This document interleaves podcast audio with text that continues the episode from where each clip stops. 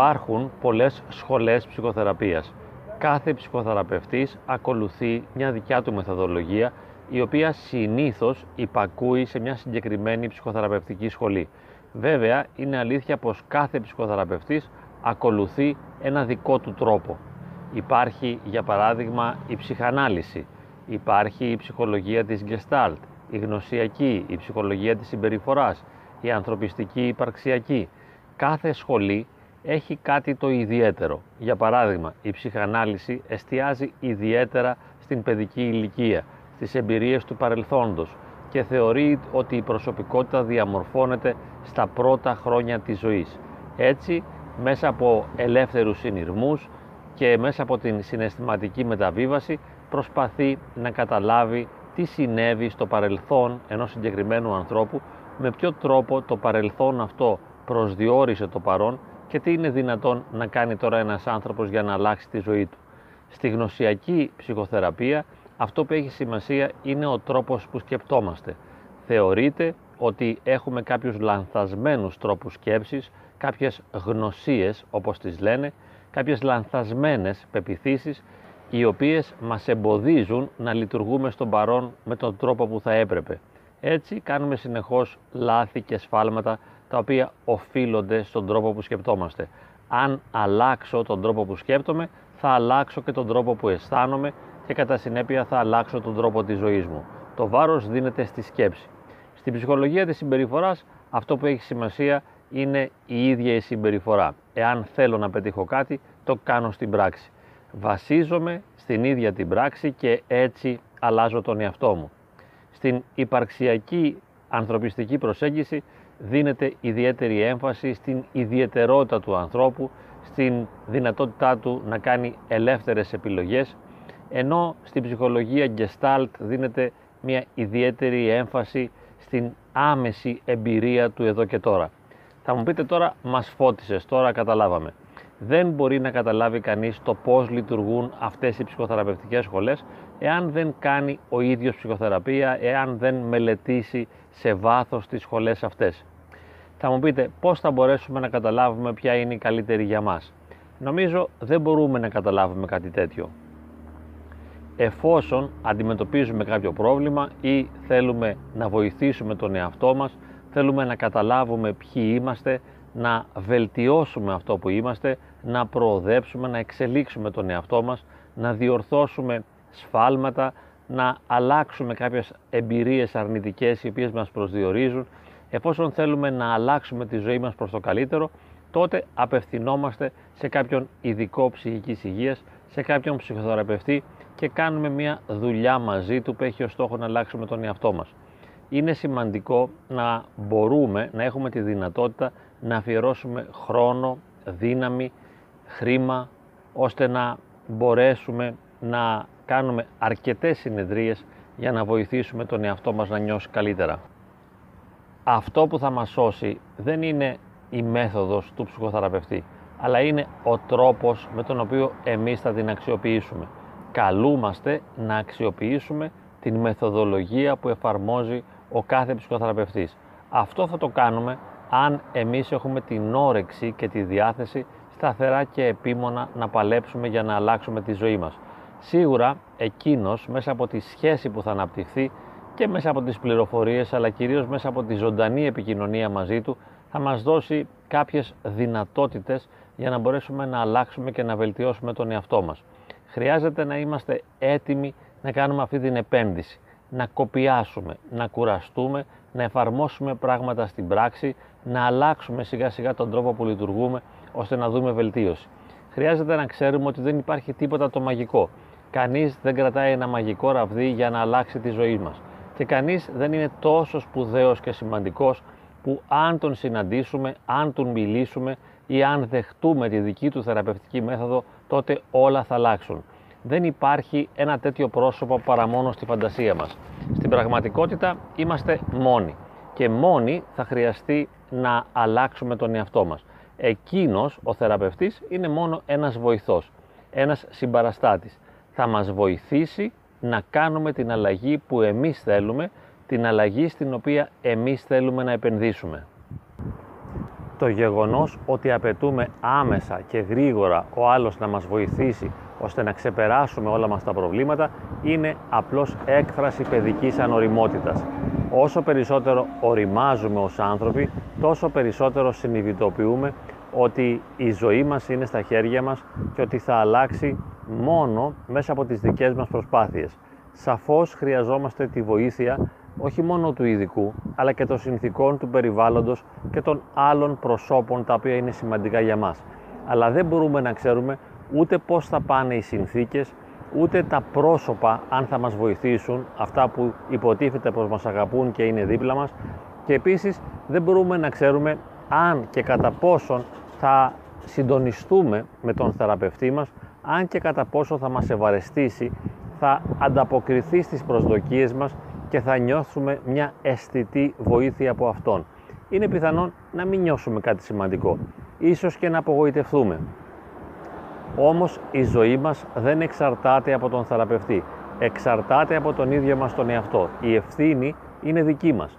Αν αισθανθούμε ότι αυτό που λέει, αυτό που κάνει δεν μας βοηθά, τότε τον αλλάζουμε. Βρίσκουμε έναν άλλο ειδικό. Ή, και αυτό είναι πάρα πολύ σημαντικό, του λέμε πώς αισθανόμαστε, πώς νιώθουμε, τι σημαίνει για μας η μέθοδος που ακολουθεί, ποια εμείς θεωρούμε ότι είναι δικά του λάθη στη σχέση, τι νομίζουμε ότι θα ήταν καλύτερα να κάνει για να μας βοηθήσει, τι έχουμε ανάγκη, τι μας βοηθά, τι μας ενοχλεί. Χρειάζεται λοιπόν να παρεμβαίνουμε συνεχώς δυναμικά σε μια ζωντανή σχέση με τον θεραπευτή, ώστε να του εξηγούμε τι είναι αυτό που θέλουμε και τι είναι αυτό που δεν θέλουμε, τι μας αρέσει και τι δεν μας αρέσει χωρίς όπως είπαμε να προσδοκούμε εκείνος να μας καταλάβει με απόλυτο τρόπο και να μας σώσει. Γιατί δεν υπάρχει κανένα σωτήρας. Το να θεωρούμε ότι κάπου υπάρχει ένα σωτήρας είναι απλώς μια δική μας ανεδαφική προσδοκία, μια παιδική φαντασίωση. Το ίδιο κάνουμε συχνά και στο χώρο της θρησκείας. Θεωρούμε για παράδειγμα ότι ενώ εμείς μπορούμε να είμαστε παθητικοί ή απαιτητικοί, ο Θεός θα μας σώσει θα έρθει ο Θεός να μας βοηθήσει, ενώ εμείς οι ίδιοι δεν κάνουμε τίποτα για να βοηθήσουμε τον εαυτό μας. Αυτό όμως δεν μπορεί να συμβεί. Δηλαδή, ο Θεός δεν είναι ένας βοηθός που θα συντρέξει και θα βοηθήσει το δικό μας σχέδιο ζωής. Δεν θα έρθει να ικανοποιήσει τις δικές μας ανάγκες. Ο Θεός αυτό που θα ήθελε, αν μπορούμε να μιλήσουμε για θέλημα Θεού, γιατί ο Θεός είναι πέρα και πάνω από οτιδήποτε μπορούμε να υποθέσουμε και να φανταστούμε. Αν όμως ο Θεός είχε ένα θέλημα, αυτό θα ήταν να συνδεθεί μαζί μας, να ενωθεί μαζί μας, να γίνει ένα μαζί μας. Δεν τον ενδιαφέρει να ικανοποιήσει απλά ανάγκες και απαιτήσεις και προσδοκίες δικές μας. Με ανάλογο τρόπο μπορεί να έχουμε ανεδαφικές προσδοκίες από τον πνευματικό. Να περιμένουμε ότι ο πνευματικός, ο ιερέας τον οποίο εξομολογούμαστε, θα μας σώσει θα μας πει την κατάλληλη συμβουλή. Θα βρούμε έναν διορατικό, έναν γέροντα που θα μας πει τι είναι αυτό το οποίο αν το κάνουμε θα σωθούμε, θα αλλάξουμε, η ζωή μας θα μεταμορφωθεί, τα προβλήματά μας θα λυθούν και από εδώ και πέρα θα ζούμε χαρούμενοι, αισιόδοξοι, ευτυχισμένοι, αναπαυμένοι, έστω και βιώνοντας τη χάρη του Θεού. Όμως τίποτα δεν μπορεί να γίνει όπως είπαμε χωρίς τη δική μας ουσιαστική συμμετοχή.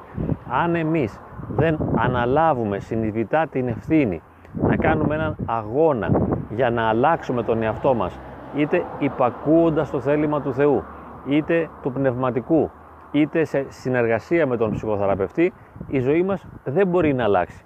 Τίποτα δεν γίνεται παθητικά. Θα μου πείτε, δεν είναι σημαντικές οι εμπειρίες, για παράδειγμα, που βιώνουμε στη Θεία Λειτουργία, η εμπειρία της εξομολόγησης ή η εμπειρία της ζωντανής σχέσης με τον ψυχοθεραπευτή; Σαφώς και είναι σημαντική και παίζει μεγάλο ρόλο και το χρειαζόμαστε και γι' αυτό λέμε ναι σε κάθε μορφή βοήθειας που μπορούμε να πάρουμε. Όμως δεν θα περιμένουμε ούτε από μέθοδο, ούτε από άνθρωπο, ούτε από τον ίδιο το Θεό να μας σώσει, ενώ εμείς παθητικά παραμένουμε οι ίδιοι, χωρίς να κάνουμε δυναμικές προσπάθειες να αλλάξουμε τον εαυτό μας. Έχουμε πει πολλές φορές βέβαια ότι αν αισθανόμαστε πως δεν μπορούμε να κάνουμε κάτι για να αλλάξουμε τον εαυτό μας, τότε παραδίδουμε και εγκαταλείπουμε αυτή την αδυναμία μας στα χέρια του Θεού και περιμένουμε να δράσει Εκείνος. Αλλά αυτό έχει μέσα του μια ενεργητικότητα. Αυτή η παράδοση του εαυτού στο Θεό είναι μια ενεργητική στάση ζωής. Όπως και η νυφάλια αποδοχή της πραγματικότητας για αυτό που είναι. Και αυτό έχει μια ενεργητικότητα μέσα του. Έχει ένα δυναμισμό. Προσπαθώ δηλαδή να ησυχάζω συνειδητά με αυτό που μου συμβαίνει, ό,τι και αν είναι αυτό. Όμως, εάν θέλω να προοδεύσω και οι περισσότεροι από εμάς το θέλουμε αυτό, θέλουμε βελτίωση, θέλουμε αλλαγή, θέλουμε καλυτέρευση, θέλουμε περισσότερη ποιότητα ζωής, επιτυχίες, όλα αυτά σε οποιονδήποτε τομέα αν θέλουμε να τα πετύχουμε, χρειάζεται να αναλάβουμε την ευθύνη. Δεν θα έρθει κάποιος να μας τα δώσει. Δεν υπάρχει κανένα δώρο. Το δώρο το περιμένει το μωρό από τη μητέρα του, όταν είναι μηνών. Όλα τα περιμένει από τη μαμά και όταν δεν του τα δίνει η μαμά κλαίει και φωνάζει και διαμαρτύρεται μέχρι να του τα δώσει. Εμείς υποτίθεται ότι έχουμε μεγαλώσει. Ω ενήλικες δεν διαμαρτυρόμαστε, δεν ωφελεί να παραπονιόμαστε, να γκρινιάζουμε, να απαιτούμε. Απλώς αναλαμβάνουμε την ευθύνη του εαυτού μας και γι' αυτό εμείς οι ίδιοι με δική μας προσωπική ευθύνη απευθυνόμαστε στον ειδικό ψυχικής υγείας, στον ψυχοθεραπευτή ή στον πνευματικό ή μέσα από την προσευχή στο Θεό για να μας βοηθήσει. Εμείς το κάνουμε αυτό και το αποτέλεσμα θα εξαρτηθεί από την δυναμική του πάθους με το οποίο επενδύουμε σε αυτή την πράξη, σε αυτή τη δράση. Γιατί και μια συγκλονιστική πράξη είναι η προσευχή. Δεν είναι κάτι απλό. Γι' αυτό και οι γεροντάδες επέμεναν αν προσεύχεσαι να προσεύχεσαι με δάκρυα.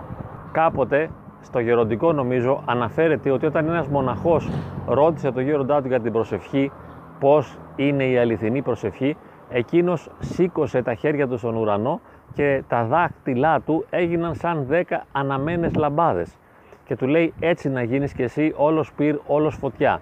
Οπότε υπάρχει δέηση και δέηση, υπάρχει προσευχή και προσευχή.